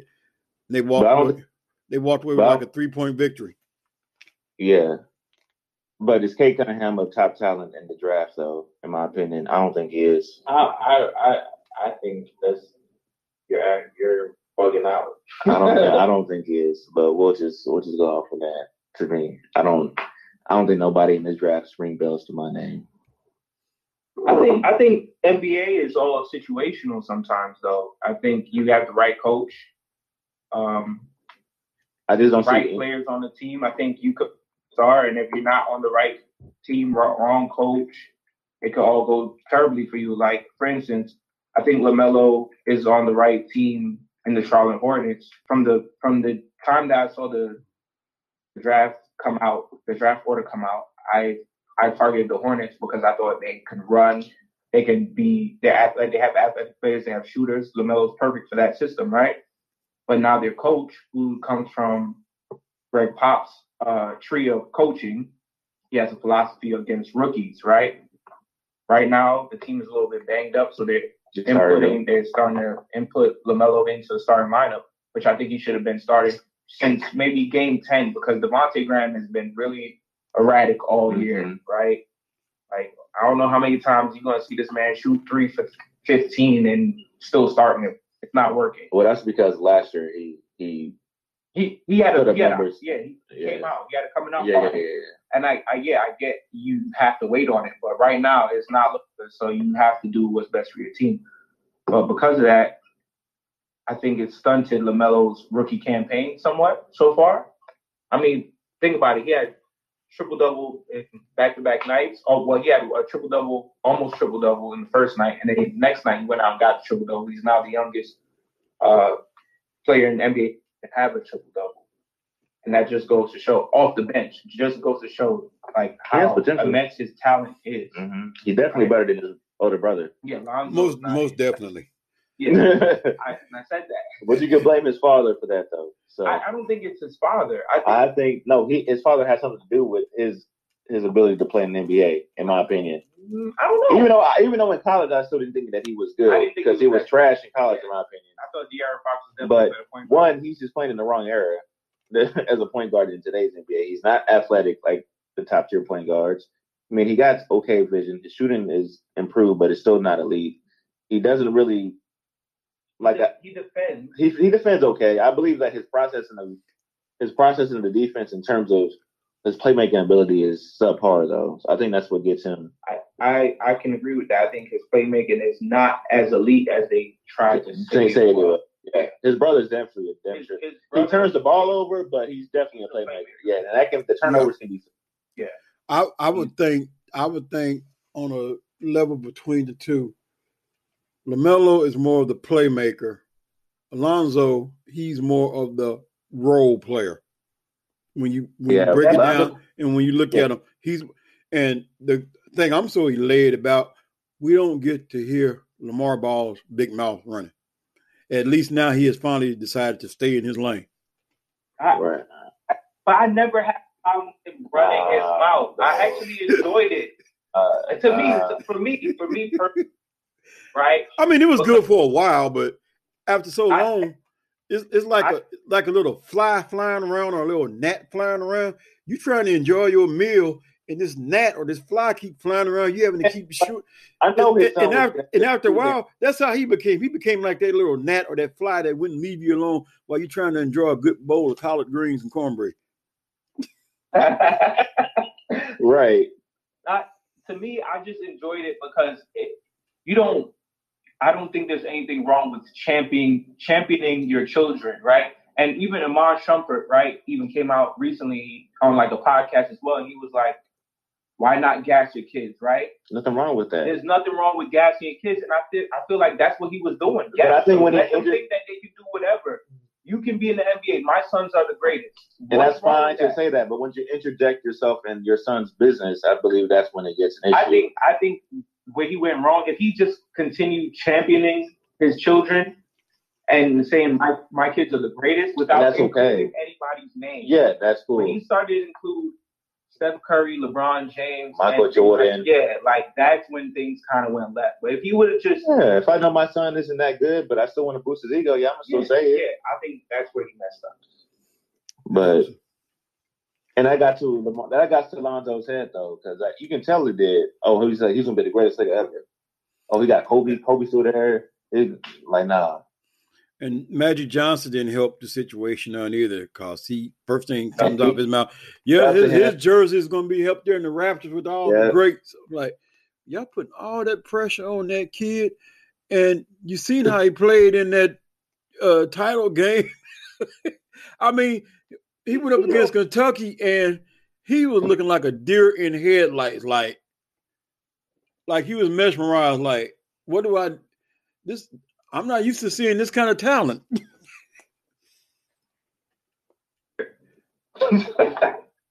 he dodged De'Aaron Fox over a year after that. He didn't play in any matchup Nope. with De'Aaron Fox. Anytime De'Aaron Fox was on the yeah. and they, they played four times because they're in the same division, same conference. He Mm. didn't play Fox. Matter of But- fact, uh, wasn't it Patrick Beverley? He made it his duty. I'm going after this kid from the get go. I want to Uh, test. I want to test his manhood. Mhm. Yeah. And I can't stand Patrick Beverley. Him in that whole bubble situation last year made me despise that man even more. Pat Bever- Patrick Beverley is a nuisance. Who, who, who was it? They said, uh, y'all letting Patrick Beverley gas y'all up. He don't be doing, he just be running around for 48 minutes. Bro, that man is whatever. He knows what he's doing, man, but he is a straight up nuisance. Oh, it was, I think it was Westbrook because they got hella beat. Yeah, it was Westbrook probably. Yeah, he was like, yeah, Patrick Beverley gas y'all. You just be running around and talking. And talking about Westbrook, what's up with Westbrook and these Wizards? I thought that would be a perfect matchup, like you know, perfect combination. Him and Beal. You know that wasn't gonna work, man. That's not going to work. Not. you knew that wasn't work. I, I felt like I felt like it was kind of not not in the sense that it would work for Beal. Like Beal's his scoring's through the roof right now, right? But I was saying the team kind of reminded me of the OKC team when you When they first started. when they first won the MVP, when Mhm. they first won that MVP, right? I thought that it, it mirrored it in a sense that he could still make it work, but he's he said Who, West? yeah, I give him the benefit. of the. Um, but they still haven't really bounced back. They- I just don't think the Wizards is trash. I think that's just what I, that I is. think they got. I like. I like uh Hachimura. I really like. Hachimura and like Bertans too. I like. I like. I like. I like, I like them. I like Now- them. They decent, but uh, Now here's here's what this deal is right here. We have roughly 45 seconds before this segment ends. So what I want to do to lead into the next segment, because tomorrow's the big game, the Super Bowl. We got less than 30 seconds, but this is going to lead into the next segment. Who's your pick? Tampa Bay or Kansas City? Hold that mm-hmm. thought for the next 15 seconds when I end this segment. When we come back, we're going to dive right into that one. And it's going to get hot and heavy. So stay tuned. The train is building up steam.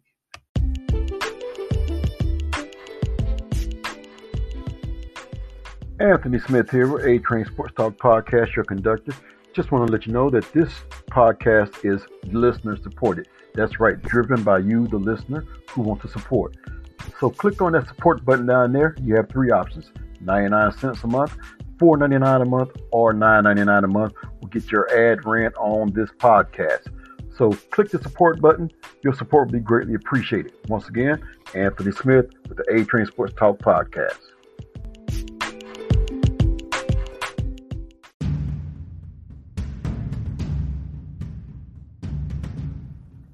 Want to enhance your workout? Try the workout bands everyone is talking about.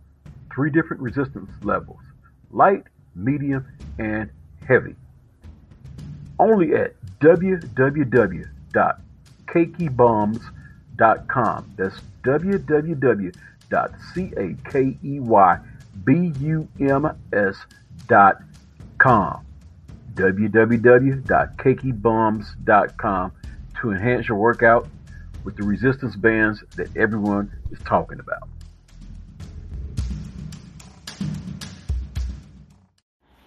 Hey, what's happening? It's Rick Thomas with Running the Table, and you already know you are on board the A train. Hang on for the ride.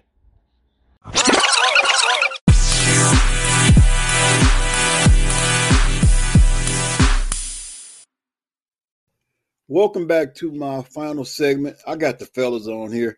I got Mr. New York, and I got my man Smokey on here. I got two passengers on this one train, and we're building up a head of steam. We talked about everything from college basketball to LaVar Ball. Yeah, we done resurrected the dead.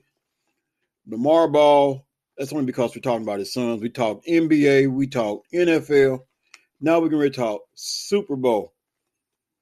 Some people are hailing it as maybe this could be the passing of the torch between Patrick Mahomes and Tom Brady some have said no, it's not Brady versus Mahomes, it's Kansas City versus Tampa Bay.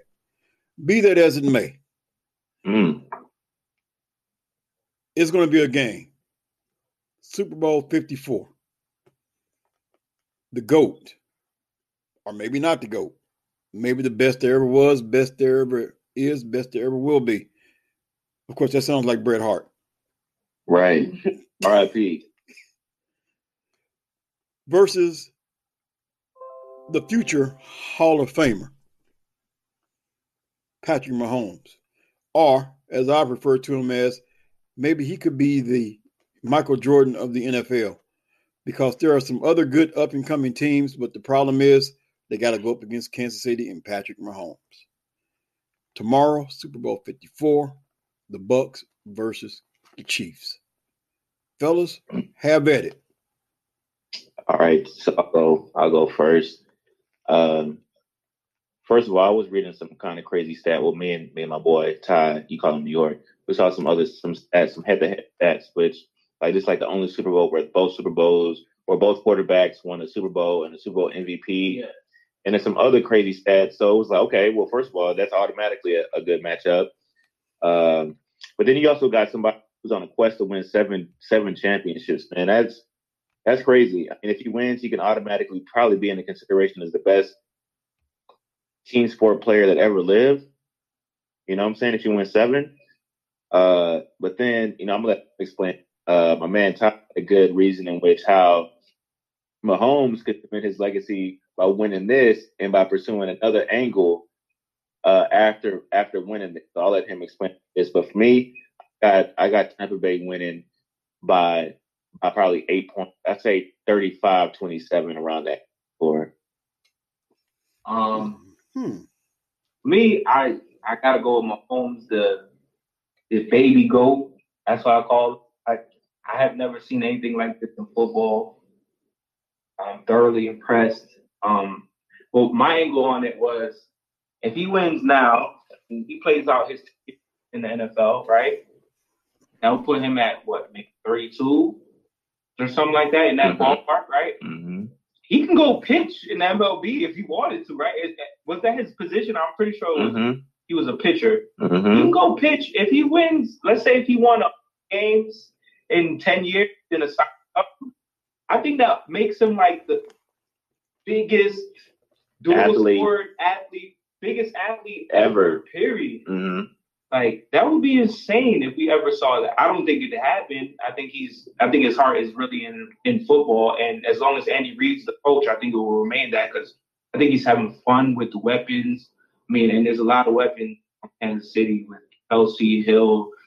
You got Bell. You got friggin' Edwards Helaire. You got what's it? Hardman. You Hardman. got friggin' Kelce. Watkins. You got Le'Veon Bell. on and on. Yeah, yeah. Yeah. So, Trey, let me ask you this though. Let me ask you this and your thoughts. Um, if Patrick Mahomes wins this Super Bowl and he has what eight years remaining and he doesn't win no more Super Bowls, is he Hall of Famer after this after this season? Yes. First first ballot though.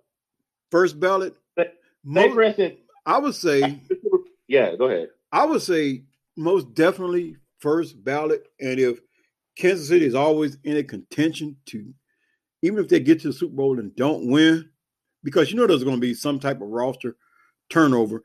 They're not going to be Mhm. able to sustain all those weapons. But Mhm. what also plays a big factor if they can develop other talented receivers, you know, because the way his contract is structured out over the course of some years now, as opposed to all that money in five years and you really just can't do nothing. It's stretched out over like I believe a 10 year deal. So you probably can wiggle in, you know, some other contracts, keep him some ample weapons, keep Kelce there as long as you can, keep Tyreek Hill there. And well, Watkins, you can always find another Sammy Watkins type. Those Yeah. are So- they- you know, you just plug just plug in another Sammy Watkins type. Uh, of course, you know if Edwards Helaire, if he continues to improve, well, he may demand some big money. But then at the same time, if they keep their heads on straight, they may say, you know what, I want this type of contract, but I want to where we can continue to get weapons to keep this train going. So, because the fact that Mahomes right now is must see TV, he is the equivalent of Sammy Sosa and Mark McGwire in their home run battle. It didn't matter what you was doing when that battle was on, and either one of them was on TV. Wherever you was at, if you was in a shopping mall at a TV shop, if one of them was up to bat, you stopped while they were at bat to watch what they were going to do to see if they was going to outslug each other. That's what Mahomes is. Mahomes is must see TV. What kind of passes is he going to throw? Is he going to throw of those baseball passes, or is he going to throw of those shuttle shuffle passes to an offensive lineman, or is he going to do one of those across his body passes to an offensive lineman that catches the pass in the end zone? Mahomes is must see TV. So yes, first ballot Hall of Famer. Hmm. I told you, and you could make up any stat. Being in the stat era, you can make up any stat. Fastest to ten thousand yards, fastest to this, fastest I to mean, hundred touchdowns. He Mahomes- got all these. Mahomes is nice. Let's not let's not He get it. probably has all these records already that we're not But- even thinking about. But you still got to go against the goat, Tom Brady. All right. They could they could make up some shit like sixty. We still got to go against Tom Brady. 60, the first the first uh, quarterback to have sixty five percent completion. Okay. We we, we we touched on Mahomes though, but if Brady wins this, he's going to submit his legacy as the best quarterback to ever touch the ball, and it's probably going to be for the longest period of time. Like he's, don't know that. If they win, it's going to be quiet. It's a wrap. We don't know that. Patrick Mahomes cannot be better than Tom Brady at We any point in his career if he beats him. We don't know that. He can. I like I, I like this I like this banner going on because it sounds like the odd couples. It's not it sounds like Chris Broussard and Rob Parker. I like the way y'all going at it. Keep it up. I'm Uh, loving it. know that, bro. We There's too much time. And what I said was hypothetical, right? We can talk about Patrick Mahomes being arguably the best athlete of all time, right? Mhm. If he does what I said he Yeah. do, possibly, right? Yeah. But I'm saying if he stick, sticks with football for the long haul and plays 20 years like a Brady, hmm what record is Brady gonna have? If first of all, the rings. If he don't get the Hey, seven, I mean, besides seven, what record is Brady gonna have? And even if, if so he, even if he got to, if he got to four, it would still be No, it wouldn't because now you now you crossing into different. Now you start crossing into LeBron like- James and Michael Jordan territory like when if it comes. If he had four and he shattered every record, That's like LeBron, Michael Jordan. But who's the goat? so LeBron. I mean, Michael Jordan is right. right now, yeah. Uh, but LeBron. But listen, if LeBron wins, I'm saying if LeBron possibly wins six, right? Mhm. I'm not saying that he's out of the, right now. He's out of the If argument. Le- His- if LeBron wins six, his his his uh, win percentage in the finals is so it got to be what six out of twelve. yes. Okay. but you gotta win fifty percent. Yeah. I, I give you yes. Going to the finals almost every year is an accomplishment. That's cool. Yeah, but you got to win. Yeah. right? But I'm saying, let's say Mahomes doesn't, in in, the, in regards to Mahomes, he doesn't get to, so he's not losing. Right. So, but he doesn't. Yeah, but he- Okay. But every time he goes, oh, he's like maybe he's like four for four. four four. I, I feel like that's But he got and he got all the records. and he got all the records. I feel like that's kind of in the same. No, because head to head, and That's- if they went head to head, one time, time. but that one time Tom Brady was forty five and Patrick Mahomes is twenty five. This is, but that's, So that's head to head, and you know, this is why I kind of hate the whole football quarterback versus quarterback. 'cause It's really never quarterback against quarterback. It's always quarterback versus defense, right? So one person, Tom Brady, right, played Mhm. Peyton Manning um, a lot lot of times, times, right? Yeah. All right. The what Battle was- of 1812. Yep, the bell of 1812. What was the difference? Tom Brady had a top five defense Uh, era. not no top five, but his defense, Uh, was, but his defense was probably better. but it wasn't no top five. It was top It five. wasn't top five. What from from 03 to 09, the Patriots were Not top five. It- Uh, I mean, they Yeah, had they're top five. not bro. top five. From- Not every year. Not from 03. 05 to, to 09, they were damn near top five every year. They were decent. At least top. They were decent. I- top they- ten. I'll give you top- top. We're not top 10. I'll give you top ten. All right, where were where were the Colts? I mean, they're The right Colts there. were Nick. Like I mean, yeah, were Peyton definitely Manning. bottom third. That doesn't matter though. That does matter. You you But know you what? I say- can I can I can tell you what was going on with the Colts. I can tell you what was going on with the Colts. The Colts during that era, they had their big three as well too. They had Peyton Manning, uh, Marvin Harrison, And Dallas Clark. and Edgerrin James. Oh, Dallas, yeah. Dallas Oh. Clark was his his security blanket, the tight end. Yeah. Didn't Dude. that didn't that team kind of remind you of the Dallas Cowboys in the fact that they had Troy Aikman, Emmitt Smith, Michael Irvin, and of course, uh, I think it was Jay Novacek was the tight end for Troy Aikman. three- oh. The difference was Dallas had a defense, Mhm. All right. something that the Colts didn't have because I was always salivating to see. hold we can. All right. I I, don't want to cut you off, I was always, can. I was always salivating to see that matchup in the Super Bowl, and it never happened because that would have been epic.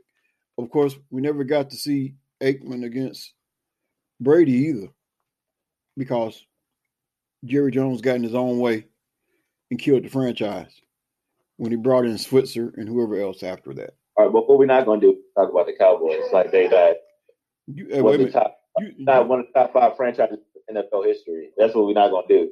But uh, but right no, now, are you back on the are, are you an anti-cowboy? Are you anti-cowboy? I'm a I'm a Cowboys fan. Oh, okay, okay. I want to make sure I was talk. I wouldn't. I want to make sure we're an anti-cowboy on here because I'm like, there's two cowboy fans on here, and I need to know where the third allegiance is at because uh, we- we ain't gonna have that cowboy bashing on my show. That that, that ain't gonna happen. We're gonna lay hands on and get you delivered if you. No, right. But back on the Colts, Go though. back the on the Colts Colts. So They did not have a yo, the If the- Colts had Bro, the Colts had Bob Sanders, That was their best player, and he was Dwight injured. Freeney, And he was, he was Robert injured. Mathis. He was injured all the time. Yo, the Colts had a But defense, Dwight man. Freeney was the best player. and left. Robert Mathis. But Bob Sanders was injured 50% of the time. Was he not? That, Yeah, man, Booker McFarland. that man would trip and he would be out. Booger.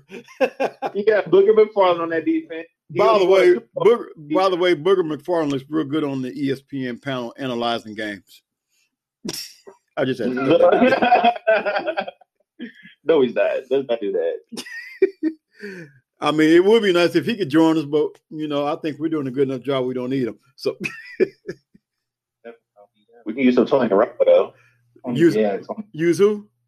Tony Romo. Oh man, definitely, definitely. I mean, man, if, we want to talk about announcers of the game, but no, let's get back to this Super Bowl. I know I got you guys stirred up, but let's get back to the Super Bowl because there are some very interesting plots and storylines, and I'm gonna let you guys have at it again because I like the banner between you guys.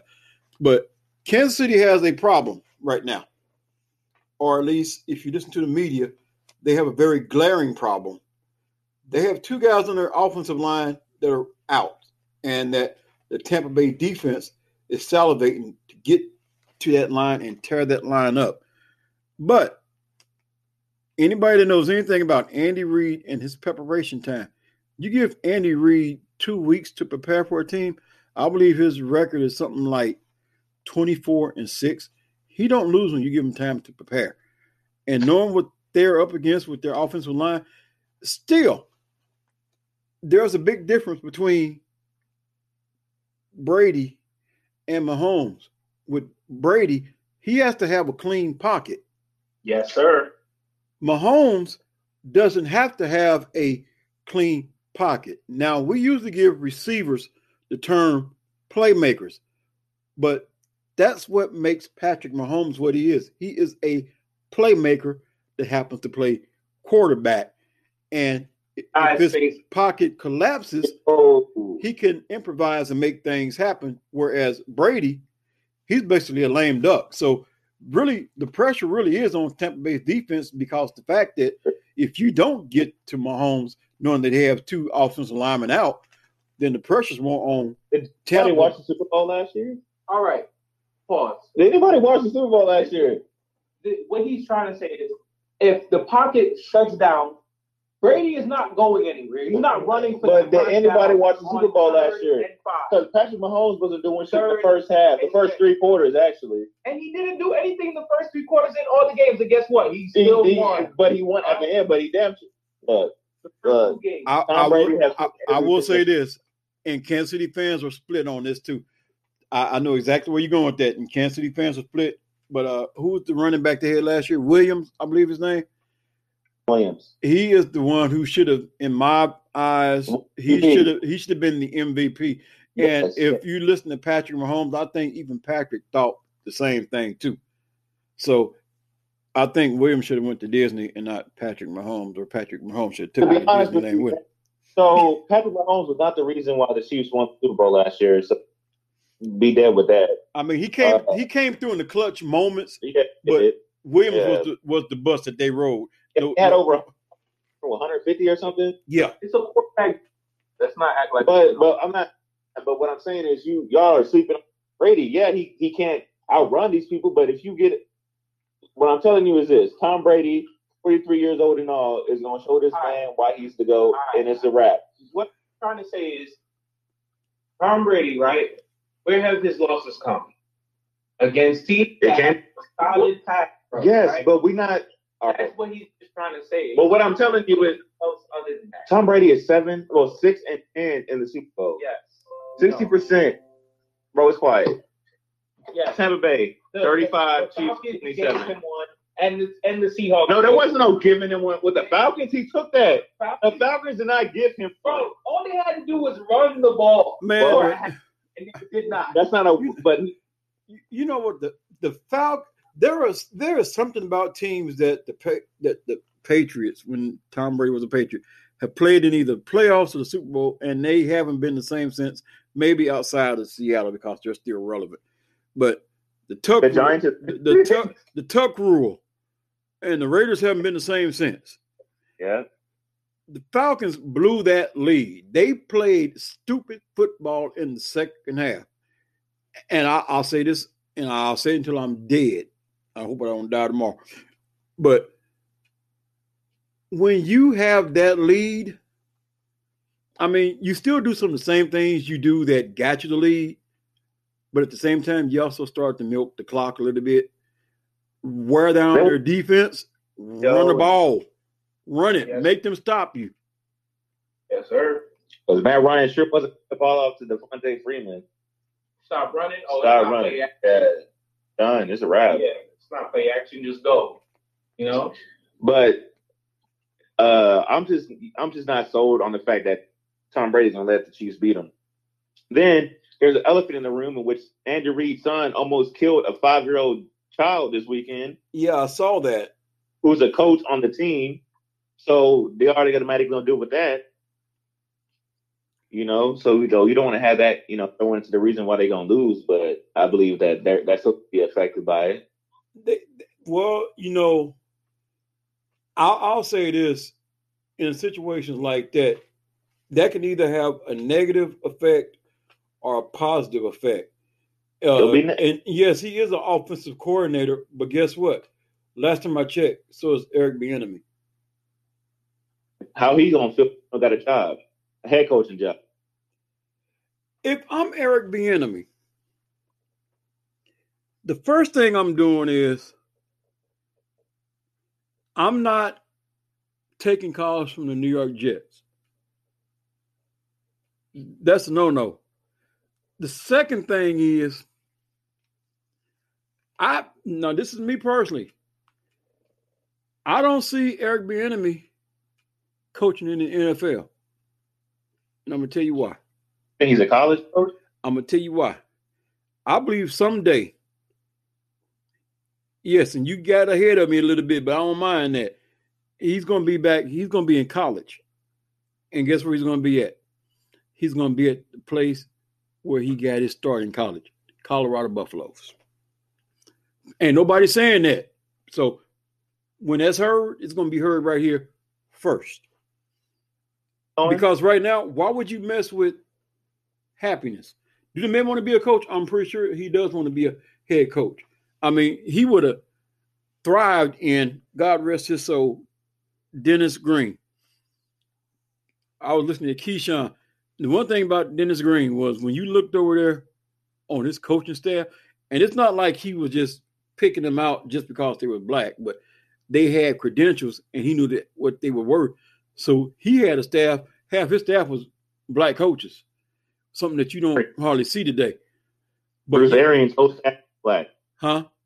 Bruce Arians for the Tampa Bay Bucs. His whole staff is black. Yeah, see, that's what I'm saying. So some are making these inroads to, you know, to get these guys in the position. But I think when at the end of the day, you look at what Kansas City have right now.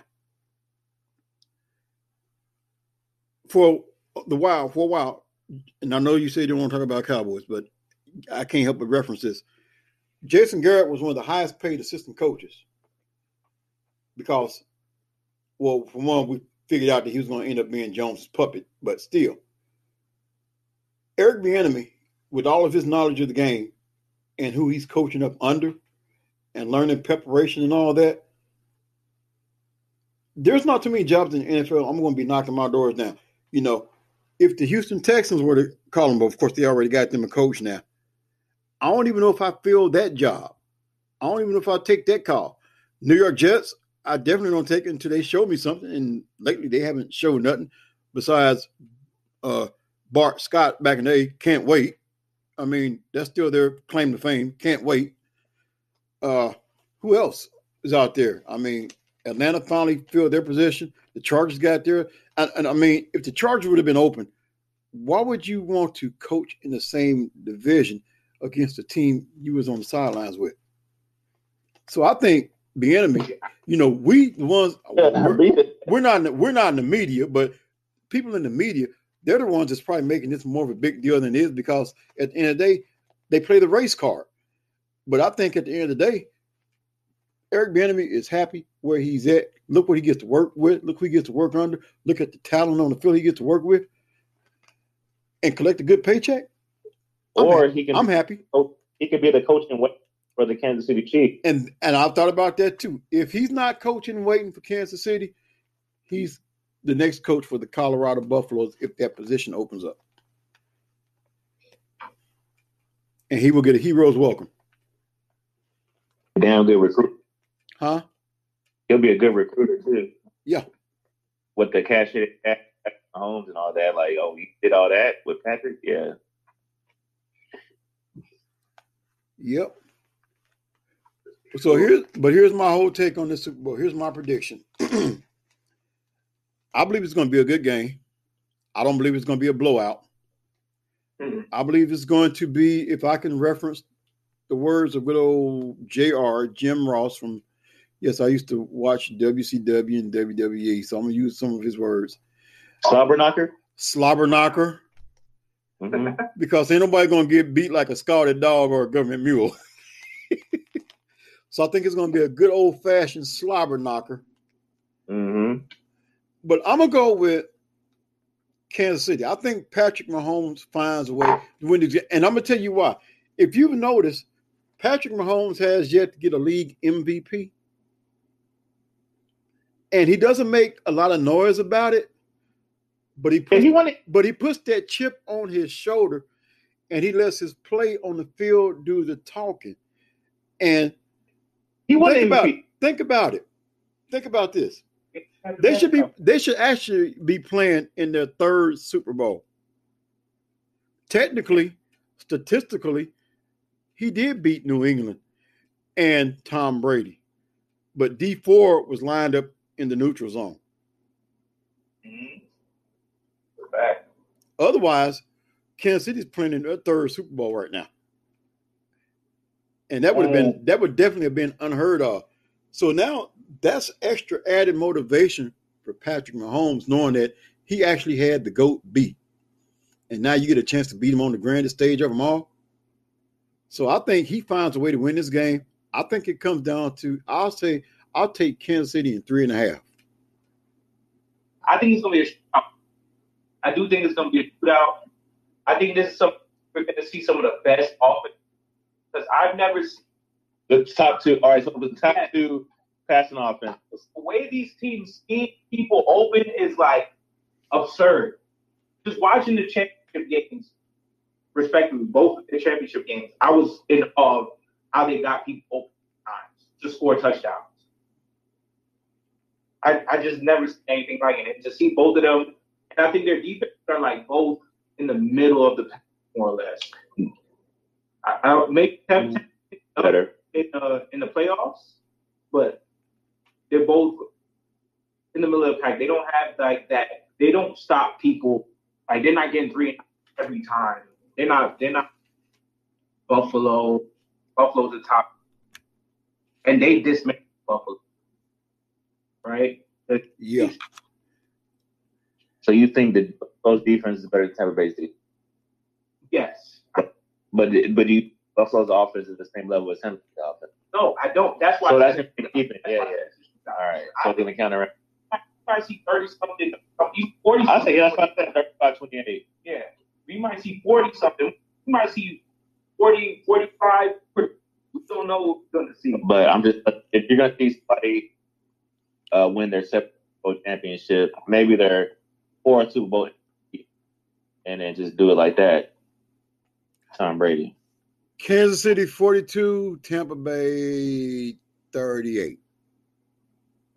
That's that's that's, that's how I would. That'll be it. So what do you think about the Weeknd Super Bowl halftime? The what? The, the, Huh? the what at halftime? The Weeknd. Uh, uh, I mean, hey, I mean, really, basically, it, it just is what it is. I mean, when you think about what it, as a matter of fact, I heard one guy on his podcast say like this: we're just basically stuck in one of the most stupidest pandemics of our lifetime. so, a lot of what you're seeing is being dictated by this stupid Pandemic. the pandemic. Yeah.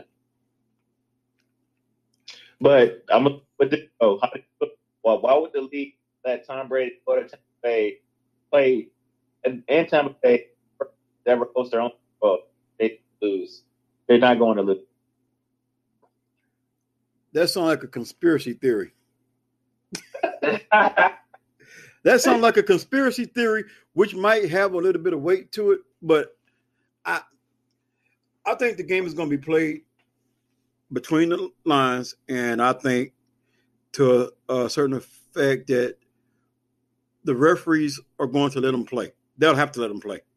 If you start seeing some bogus calls, like let me see, if you watch any of those YouTube clips of uh Trinity Academy, Deion and Shedeur Sanders.